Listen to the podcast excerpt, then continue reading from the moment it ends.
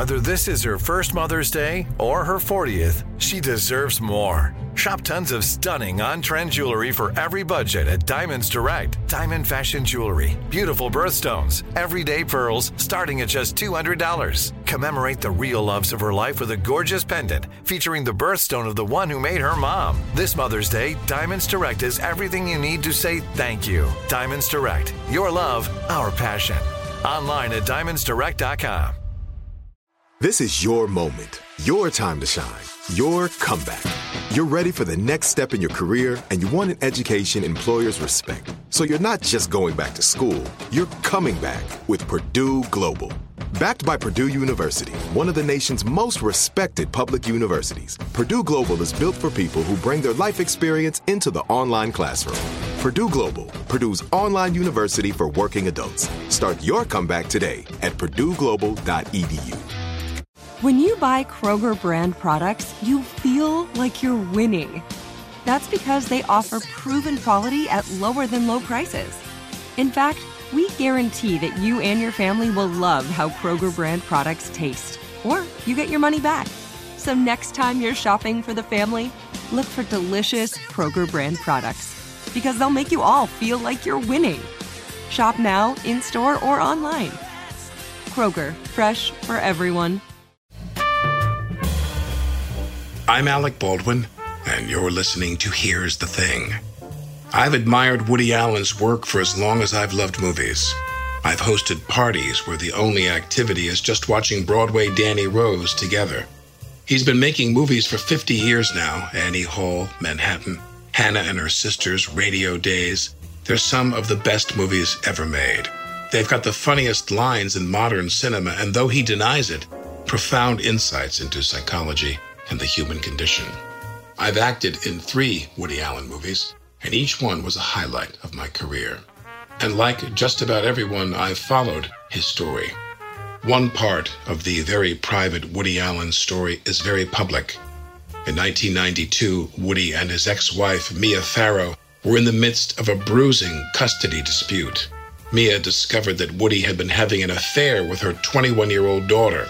While the dispute was raging, Mia told a psychologist that Dylan Farrow, her and Woody's seven year old daughter, accused her father of an incident of sexual abuse. There was an investigation in New York State and Connecticut, and no charges were filed. Woody Allen has always maintained his innocence. I've formed an opinion, and I've been public about that. My inclination is to trust those investigations. I've never claimed to be a journalist in my role as host of Here's the Thing, but now you know where I stand. Regardless of where you stand, I don't want to make the mistake of cutting the accuser or the accused out of the conversation. Woody Allen has a new autobiography out, apropos of nothing. It's a book that starts at the beginning. Allen was a Brooklyn high schooler who took the subway into Manhattan after school to write jokes for $40 a week. His jokes were a hit, and he met his comedy writing mentors like Abe Burrows and Danny Simon when he was still in his teens. The book shows that he hasn't lost his touch. I've turned 84, and people for years, you know, said to me, You should write down your life. You've been a nightclub comedian, a television writer, a radio writer. i I've directed on stage. I've written for the theater. I've, you know, done films. I've played jazz. And they said, You must have a lot of stories that are are uh, interesting or amusing or worthwhile or informative. And uh, and so I had nothing to do for a while. I had time off, so I wrote them out in the hopes that uh, maybe people would enjoy reading them or learn something. It's much more accurate than the things you see in the movies. When you see Radio Days or movies that are presumably autobiographical, all those little bits that are gathered from my life are greatly exaggerated and hopefully made funny. You're seeing an enormous distortion for theatrical reasons and for entertainment reasons. And in your mm. films, you don't name names. Everything's anonymous. In Annie Hall, there's that wonderful moment when you go to the meeting with the entertainer. Johnny Haymer played the entertainer. Uh-huh. Great to see you all out there it's swell and he's singing the song and you're sitting there glazed over And, and not that you disparage people in the book, but you're much more direct. You say, I loved Hope, and Hope's movies were funnier than Jerry Lewis. Yes, in a movie, you just want to entertain. That's all you want to really do. That's all I wanted to really do. In the book, you you want to you know, tell the truth. Do I think this guy's funny? Do I think this movie's funny? Do I love this? And and I can understand their interest because I work in the field. Just like if I speak to an athlete, I want to know what do you think of this hitter? What do you think of this basketball player? What you know, I want to hear it from someone who's in the field and so to a certain degree i've i've included my feelings about uh, these things in the book so people might find it interesting. The um, you left out by the way in your list of jobs you've had you left out degenerate gambling. Uh, yeah i was uh, someone who, who for no fun would work hard at poker and studied it and practiced and i got in to win Everyone else was playing for pleasure. They were having a good time and enjoying their lives. I was sitting there, you know, like uh, sweating like a mole. God forbid I should make a mistake or make a wrong bet or do something. And I did win money consistently over the years. Now, when you go back, I mean, the, the beginning of the book, because there's a volume of people who are familiar with your filmmaking, with your stand up routines and so forth, going back to the earliest days of your career but your childhood itself. For people who don't uh, know that part of your life, you said, listen, I'm wearing the glasses and you think I'm an intellectual, and I'm not an intellectual.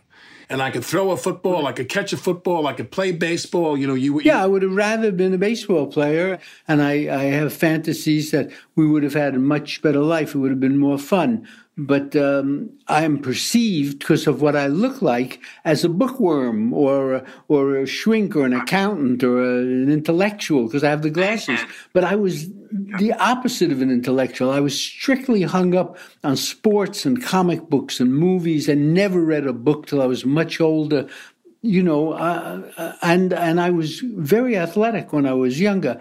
Um, so I would have I would have preferred. I don't think I would have been good enough to to be a major league baseball player, but I was quite good. I was always, you know, one of the for if not the first one chosen. I was quite good. When you get into the the big leagues, it's a different story. But it would have made my father happy to spend his afternoons at the ballpark and me playing and you know uh, that's a fantasy I've always had but it's a fantasy. Well, I, I want to talk about uh, uh, musicians. I mean, I spent an hour last night trying to get any CD recordings, not vinyl recordings. I surrendered to the fact that I have to go get some vinyl now of uh, Gene Sedric. Uh huh. You talk about him coming to teach you yeah, play. Uh, he was the clarinet player uh, with Fats Waller. I used to go and see him play jazz at uh, Childs Paramount in uh, Manhattan. There'd be a jazz concert every week, and he played, and I'd sit under. I never exchanged a word with him. I just watched him. And one day I called him up and asked him if he. Um, I said, "I'm that guy that sits in front of you every Sunday afternoon," and he recognized me. And I, I asked if uh, could he help me, and he said, "Well, I would have to get two dollars." Now, even then, that was a bargain, you know, because this guy was a great musician. And he'd come in on the train from Harlem and come over the house and sit in my living room and try as hard as he could. There was a low ceiling that I had of capability. And he brought me a little closer to that low ceiling. Uh, and, you know, I just, it's, it, it's not one of my, my real talents. In fact, I don't really have any real talents except as a comedy writer. That's really the only talent I've had. To, you know, to, to be amusing has been my only gift. Uh, we were together in Italy for the premiere of To Rome with Love, and we were sitting on a mm. dais. I remember this vividly. And everyone would sit up and say, Woody, I have a question for Woody, you know, and they and they wanted to direct all their questions to you, obviously. And when they did ask me a question, I talked about how your greatest gift is as a writer. And I saw you nod your head. There was a slight nod of your head as if the recognition of your writing is more important to you than anything. Yeah, I only make the films because I write them. I've never filmed anybody else's script or had any inclination to uh, adapt something. I make the film because I write the film and and I just feel I'm the only one who's really going to know how to mount it so it's congruent with what I wrote. I see myself fundamentally as a writer.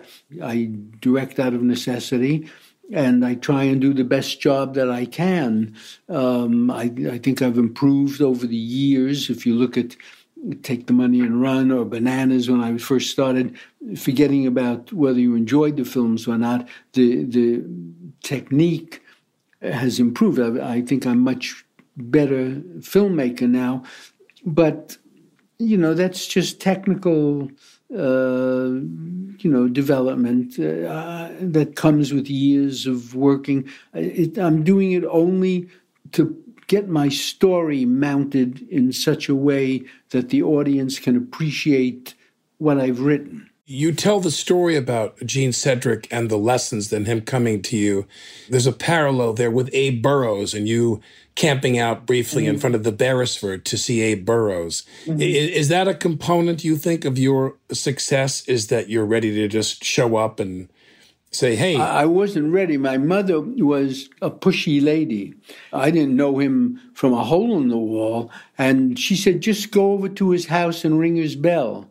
And uh, I'm, I was such a naive kid. I thought, gee, I guess that's what I should do. And, and it turned out that he was a, a, lovely guy. He had no connection with me whatsoever, except some vague, tenuous connection with a relative by marriage. I mean, it was really like 10 degrees of separation, but he could not have been warmer or nicer. And it was just one of many good breaks which I've had all my life relating to my career. I've had nothing but luck and good breaks and people helping me and people kind to me. And when I refer to my career as tremendous amount of luck, people say, "Oh, yeah, it can't just be luck." A huge amount of it is luck. Well, but one thing that was revealed in this book is this engine of a memory. I mean, you remember everything, everybody. If I, if I wanted to bore the reader of the book, I could pour out many more details about all that stuff. But that's no achievement. You you either uh, remember it or you don't. I mean, I didn't research the book. I just sat down and started writing it from scratch and wrote it. Uh, you just remember things or you don't remember them, and and I do. But what I don't remember is when guys come up to me now and and they'll bark a line at me and I don't know what they're talking about, and they'll say it's it's from your movie, sure. referring to some film I did 30, 40 years ago that I haven't seen since I made. I guess when you're a kid, your brain is so soft and absorbent, and and you know you remember those things. Tiger Lily is the first film you direct, correct? And no, that was an odd little aberrant project. Some guy called me and said he bought a Japanese film. Would I dub it with Comic American? I I don't count that as anything. I, I, I was even going to sue to keep that from coming out uh, because I was I thought it was such junk and and uh, you know it was successful. So my manager at the time said, "Shut up and go with the flow and don't make a fuss, and I didn't. So take but, the money uh, and run is the first one you direct. Yeah, that's the first time I really wrote the picture and then directed it and got the picture that I was capable of doing to the best of my ability at that point in my life. And who made the suggestion at that point that you direct? Whose idea was it that you direct? It was my idea. I, I, I came up with the idea. I thought um, if I could uh, direct this, then uh, then I'm going to get what I want. I don't have to, and if I'm in it, I don't even have to deal with an actor. I can I know what I want. I set the shot up, and then I walk around in front of the camera and do it. I do it the way I hear it, the way I wanted it expressed to the audience. And uh, you, people used to say, "Isn't it hard to write and direct?" but it wasn't doubly hard. It was half as hard. Uh, Take the Money and Run. Who was the cinematographer? Do you recall on that film? Lester Shorr.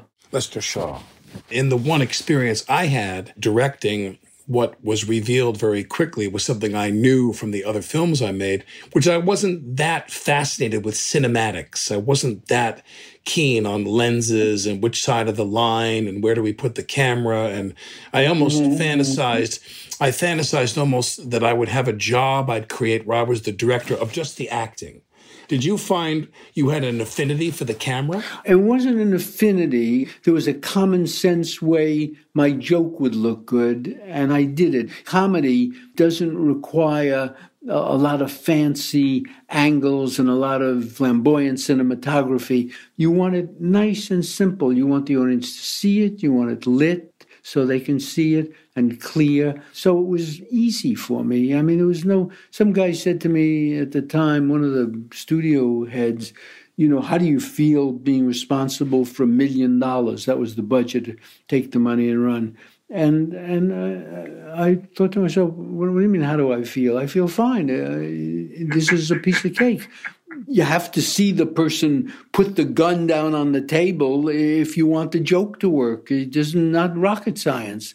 You know, later on, I became more and more interested in cinematography and making the film work for you as well. But but always, it, if you don't have a story to tell, a good story, you're dead. And if you have a good story, you're way ahead of the game, even if you don't know what you're doing. When you're writing, do you show anybody? Are there people that you trust who you want to, uh, even if it's one person, is there anybody that you bounce your material off of and you want their opinion? No, not really. I finished the script and I would always give it to Juliet Taylor to uh, give me some suggestions for casting and go. No, I did it all I, I, found that to be not a good thing to do because you get a million opinions and some of them are, are good and you should probably take them, but you don't know which ones the good ones are. And you get some that are meaningless and people don't understand. So you wouldn't bounce it off of Rollins? Who would tell you whether the thing could get made and raise the money? Would you ever bounce the script off of Rollins? I wouldn't bounce the script off him, but I would ask him, you know, you think it's worth it for me to do this project? Never do you think this is funny or do you think. Right. You know, there were times I remember Jack Rollins didn't think it was a worthwhile project. Where did you first come in contact with him? Well, he was a manager around town that was a legend. He had discovered Harry Belafonte when no one thought a black calypso singer would be anything. And Jack was already saying he's going to be a movie star, not just a calypso singer. He's going to be everything. And then suddenly, uh, two years after that, he went and brought Nichols and May to New York, and people said, Oh, these two kids are intellectual, they're improvisational people from Chicago, they'll never make it.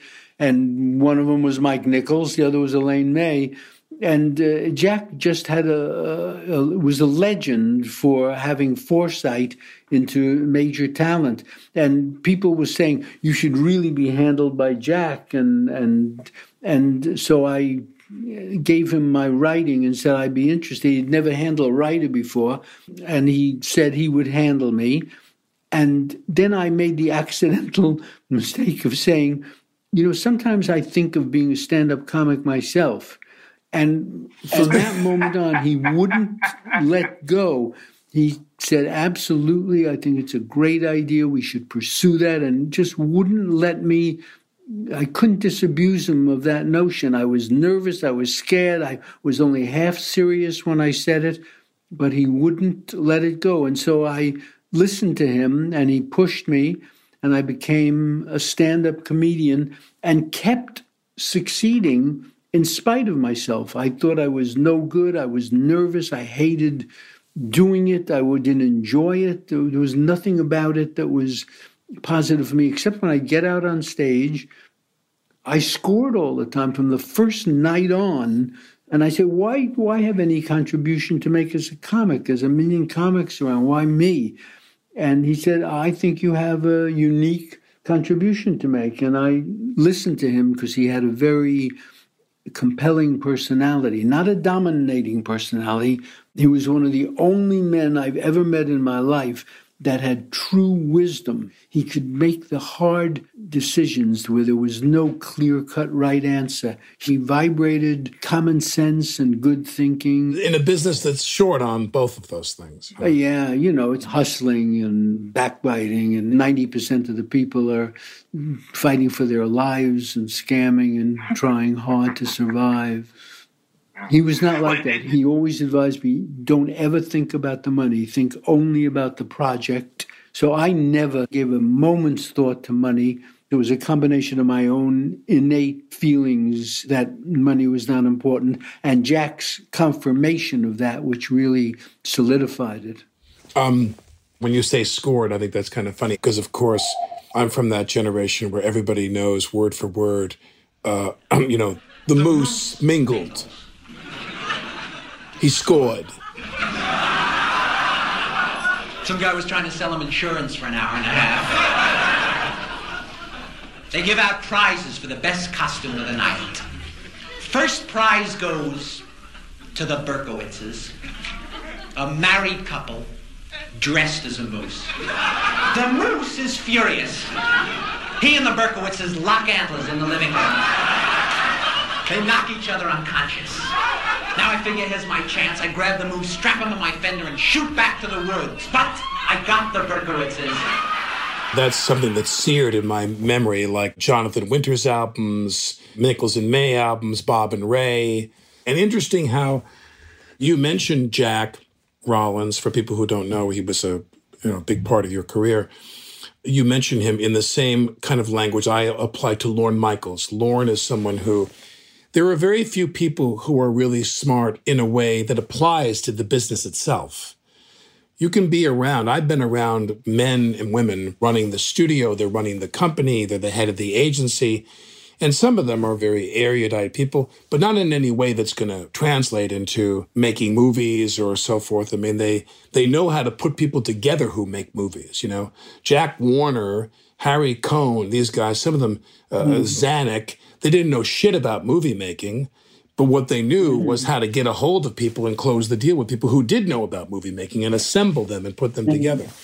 Um, now, when you make films, I mean, it's uh, they're not all created equal in terms of the kind of experience you have. I've made films mm-hmm. uh, where uh, we had a lot of fun and it was a joy.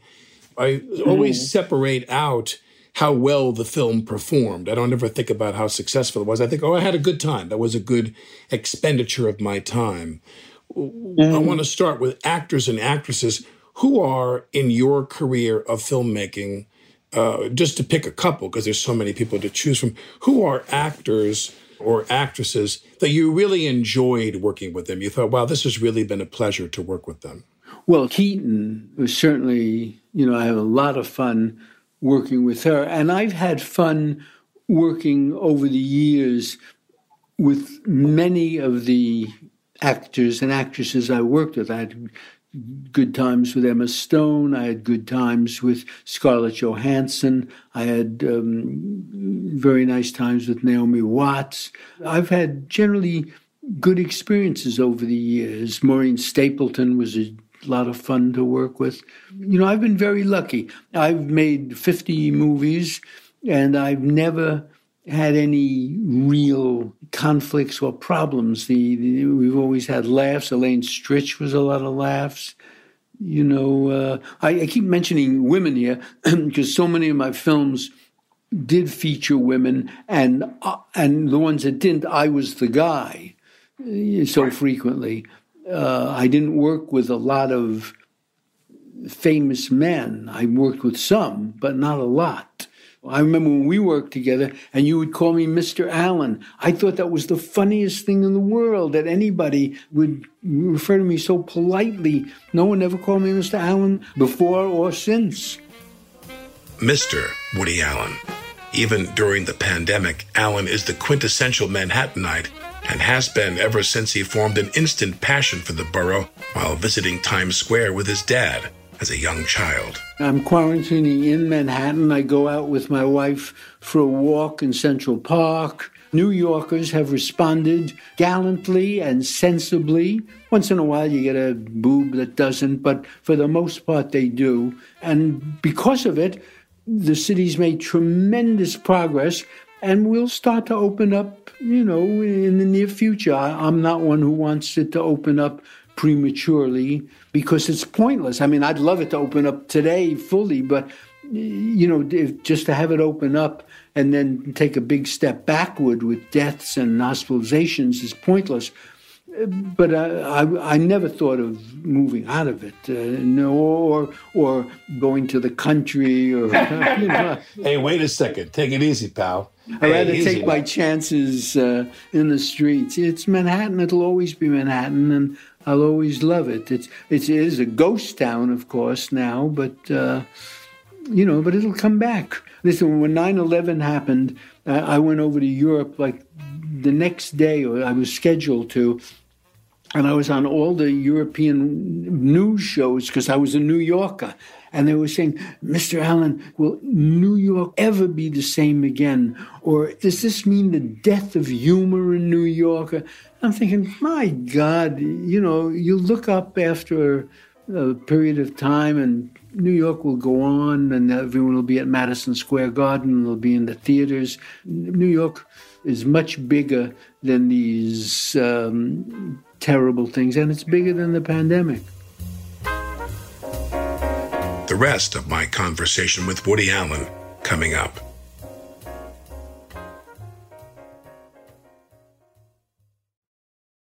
This is it. Your moment. This is your time to make your comeback with Purdue Global. When you come back with a Purdue Global degree, you create opportunity for yourself, your family, and your future. It's a degree you can be proud of, a degree that employers will trust and respect. Purdue Global offers working adults like you over 175 flexible degree programs to meet your specific career goals. These include associate, bachelor's, master's, and doctoral degrees and certificates. Purdue Global degree programs range from nursing to business to communication and more. Whatever your interest, we have the degree that will move you forward. You have the knowledge, you have the experience. Now it's time to get credit for the work you've done and earn the recognition you deserve with Purdue Global, Purdue's online university for working adults. You know you're worth it. We do too. So don't wait another second to get the degree that will take your career to the next level.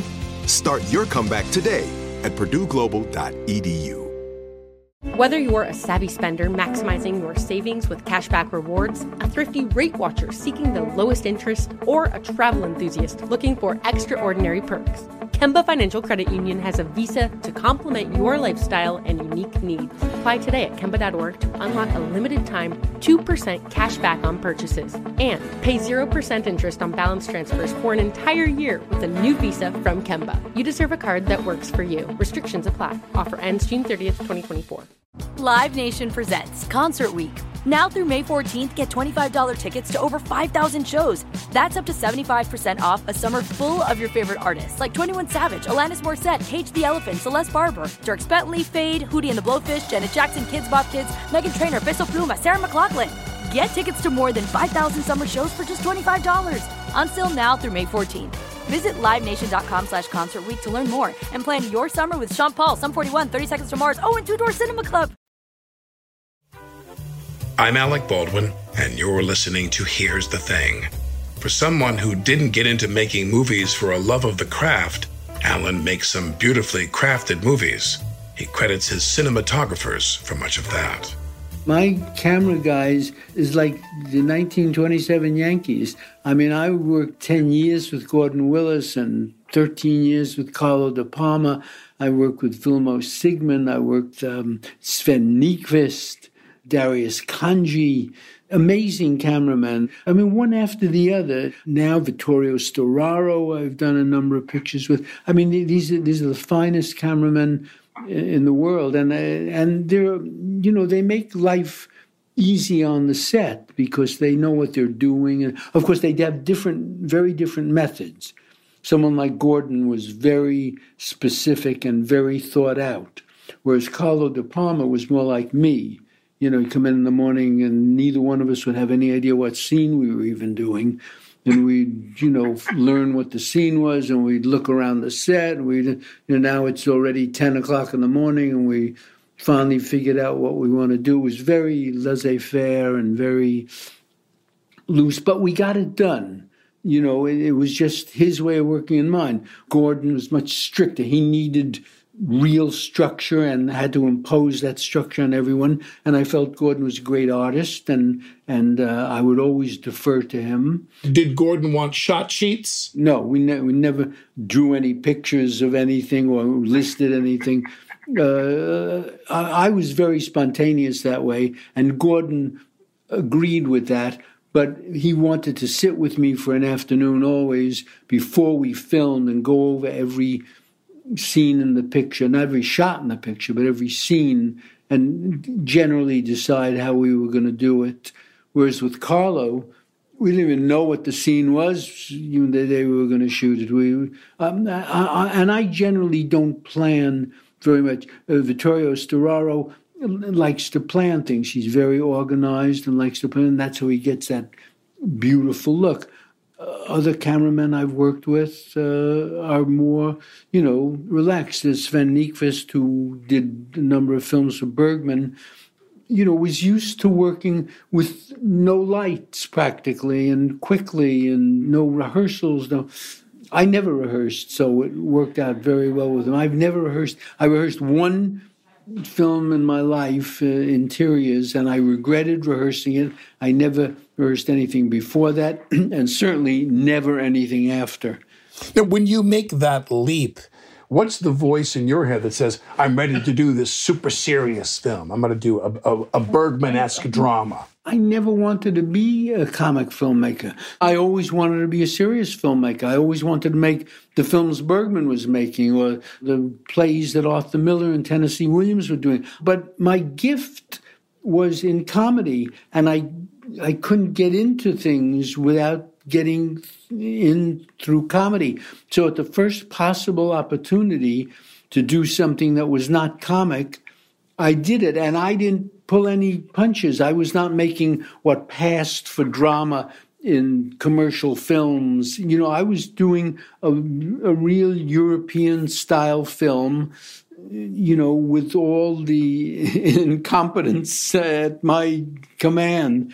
If it was up to me, if someone would have financed me, I probably would have made Interiors as the first movie I ever made and continued making these serious films that nobody would come to see or that I was not so good at making. So when you decide to do Interiors, on the heels of uh, Annie Hall, is that one of the junctures where Rollins says to you, Are you out of your mind? No, Rollins would have said, I don't remember having this conversation, but he would have said, you know, you have to go where you want to go artistically. You know, and over the years, I've had many, you know, offers to do Annie Hall 2. And even now at this late stage, I'm, as I say, 84, and Keaton's uh, 10 years younger than me we people have said, why don't you do the two characters from Annie Hall in the later part of their life and see what's happened to them? But I, I never have any interest. Not that long ago, uh, Turner Classic Movies had a discussion of Annie Hall, and they wanted me to be on the panel to come back. I think with Marshall Brickman or maybe Keaton or I can't remember who. Uh, but I didn't go, and I love Turner Classic Movies uh, enormously.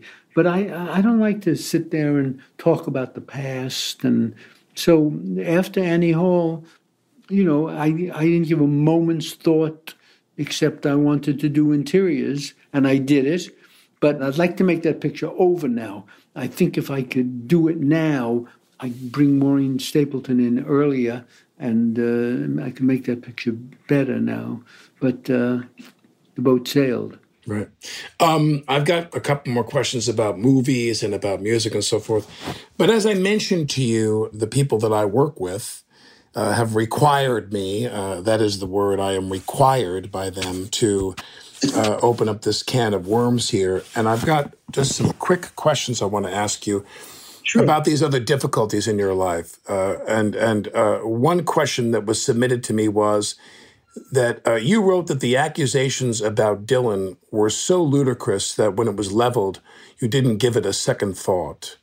Uh, why was it so ludicrous to you? You said ludicrous. I mean, you're a man of very specific words. Why was it ludicrous? Well, the thought that anyone could take it seriously why a 57 year old man in good standing who's never had any problem in his life at all would suddenly pick an odd day once in his life to do something in the midst of a hostile breakup. You know, I mean, the whole thing was so preposterous. I, I thought any common sense person looking at it would would see it for what it was the, the cliched accusation that one party makes against the other, so common in custody cases. Now, you say you understand Mia's rage about your dating Soon Yi. Do you think that you dating Soon Yi makes the charges or accusations any more credible? I think uh, at the time, absolutely, but the, it doesn't make the charges more credible but it certainly was. I was coming from a position, people were thinking, my God, this older person has seduced this young girl and he's taking advantage of her. You know, it looked awful. I understood that. I mean, I, I could understand that. But, you know, we've now been married for over 20 years and we have two girls in college and, you know, it was tabloid fodder at the time. And I understand why it would be. I mean, I'm not naive but um, but it had no bearing. The charges were something else. The charges were something that were investigated. They were not swept under the rug like many women's charges, legitimate charges that are swept under the rug. They were given meticulous investigation in Connecticut and also for uh, over a year in New York. It was given investigation by Yale, the top investigators of this kind of thing. And they said there was no thought that this child was ever bothered in any way. And I feel better that they investigated, and I don't have to feel ever that, oh, this thing was side pocketed. I was a celebrity and they didn't follow up on it or anything. They really followed up on it and they those were the conclusions they came to. And then, then lastly, uh, uh, this woman, uh, Casey Pascal, who talked about your face down in the lap of your daughter, and she comes into a room. Look, I was never alone with my daughter then. My son Moses will testify to this. I was always in a room with a lot of people, and they were all on the sofa and watching television. I may have sat on the floor and laid my head down on her lap for a second, but to infer anything sinister from that is crazy. The, the only question that I wanted to ask uh, uh, before all this uh, uh other stuff was thrown into the mix was I mean, here you are on this perch. How did you feel? How did you feel? Like, like were there ever moments where you thought, I'm going to leave the country and move to Paris and just get the hell away from everybody and everything and just oh, hide? No, I've never felt that way. All I always felt, you know, don't give any of that stuff. It's all rubbish. Don't waste a moment on it. Just work. And from the day that the false accusation was made, I worked. I did a million films. I wrote for the theater. I toured my jazz band. I played every week at the Carlyle Hotel. I, I, you know, if you just keep your nose to the grindstone and work, I hear the voice of Jack Rollins somewhere. Just work. And I've just finished a film in Spain this summer called Rifkin's Festival. Who's in that? Wally Shawn, a Spanish actress called Elena Anaya, Gina Gershon. It's a romantic comedy, and it came out better than I expected. When I saw the picture finally, I, it was one of the pictures that I had affection for. So, just three quick answers here on Woody Allen's uh, filmmaking. These are my compilation. So, number one was you don't pay people competitive salaries. You don't pay people money. We don't have the money. I work on a comparatively low budget.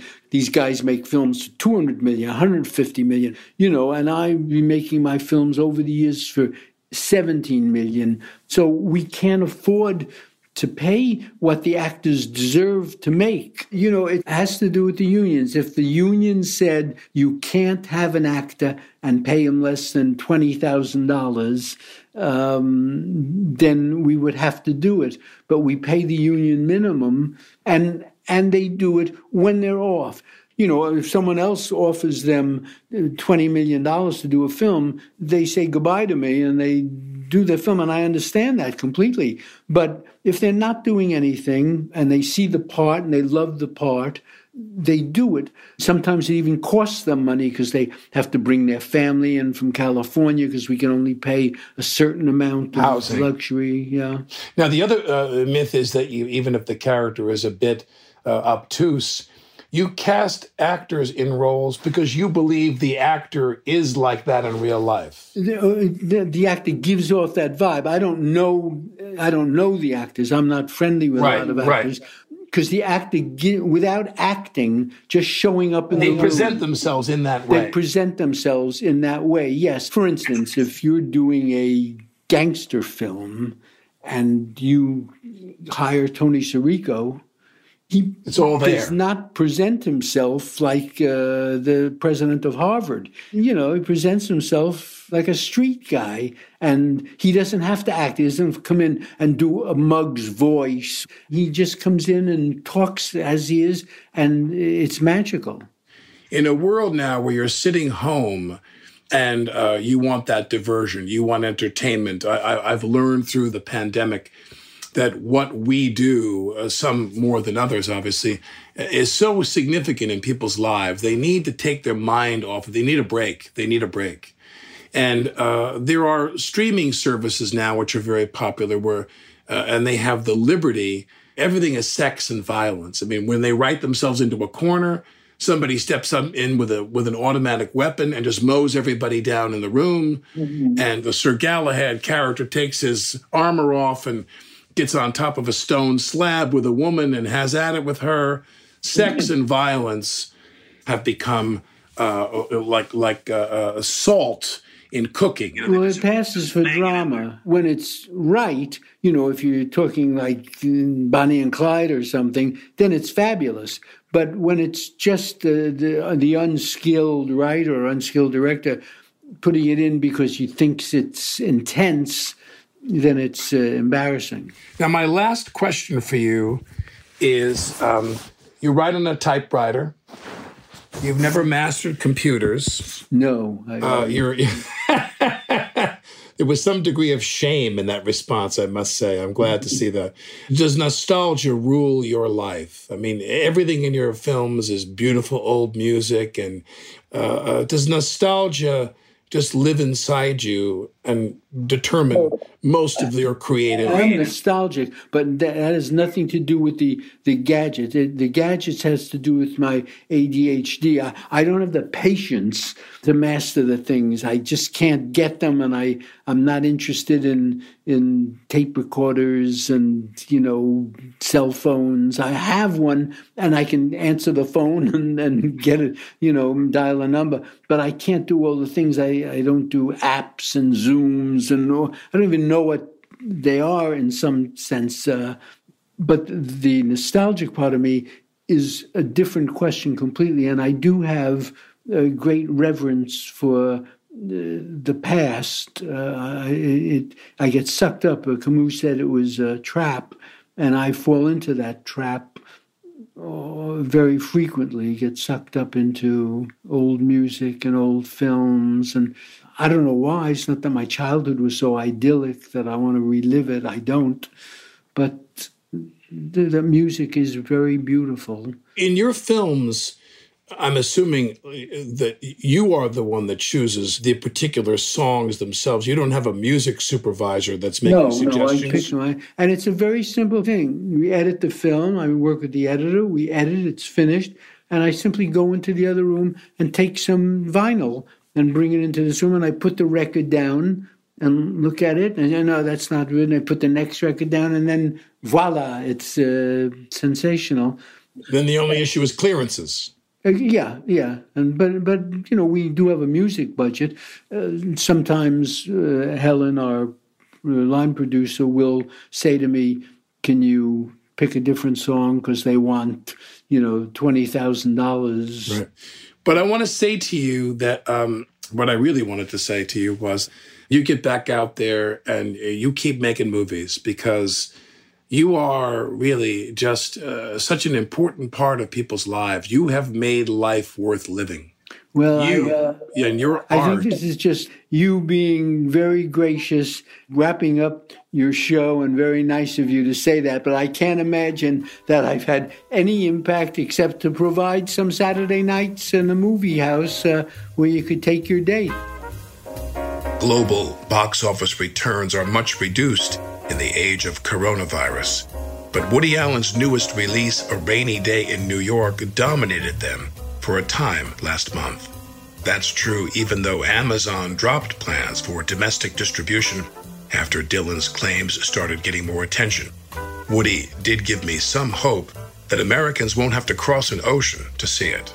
People have been talking to me about streaming it, and I've never done that before, but because of the pandemic, and people are indoors and not going to be going to the movie houses for God knows how long, maybe we will make a deal and you'll be able to see it on uh, on one of the streaming channels. The word is platforms, Woody, and I do hope you make that deal. Allen's revealing memoir is called Apropos of Nothing, and it covers everything from the accusations of Dylan Farrow to his movies, his mentors, and his marriages.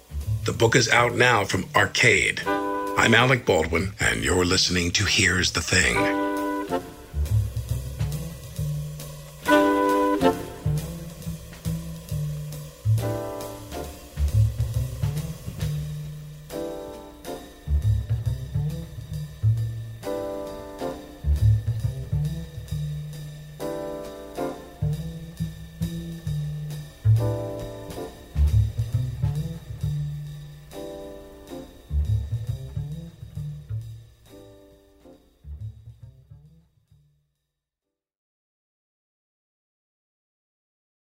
Become a part of the fast growing health and wellness industry with an education from Trinity School of Natural Health.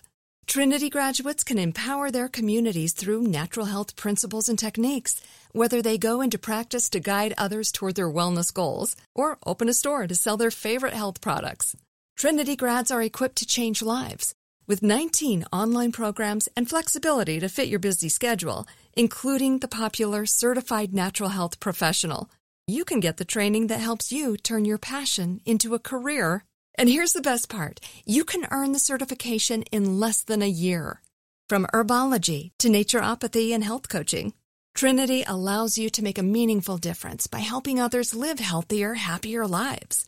Don't wait any longer to pursue your passion for natural health. Enroll today at trinityschool.org. That's trinityschool.org. Whether you're a savvy spender maximizing your savings with cashback rewards, a thrifty rate watcher seeking the lowest interest, or a travel enthusiast looking for extraordinary perks, Kemba Financial Credit Union has a visa to complement your lifestyle and unique needs. Apply today at Kemba.org to unlock a limited time 2% cash back on purchases and pay 0% interest on balance transfers for an entire year with a new visa from Kemba. You deserve a card that works for you. Restrictions apply. Offer ends June 30th, 2024. Live Nation presents Concert Week. Now through May 14th, get $25 tickets to over 5,000 shows. That's up to 75% off a summer full of your favorite artists like 21 Savage, Alanis Morissette, Cage the Elephant, Celeste Barber, Dierks Bentley, Feid, Hootie and the Blowfish, Janet Jackson, Kidz Bop Kids, Meghan Trainor, Peso Pluma, Sarah McLachlan. Get tickets to more than 5,000 summer shows for just $25. Until now through May 14th. Visit LiveNation.com slash Concert to learn more and plan your summer with Sean Paul, Sum 41, 30 Seconds to Mars, oh, and Two Door Cinema Club.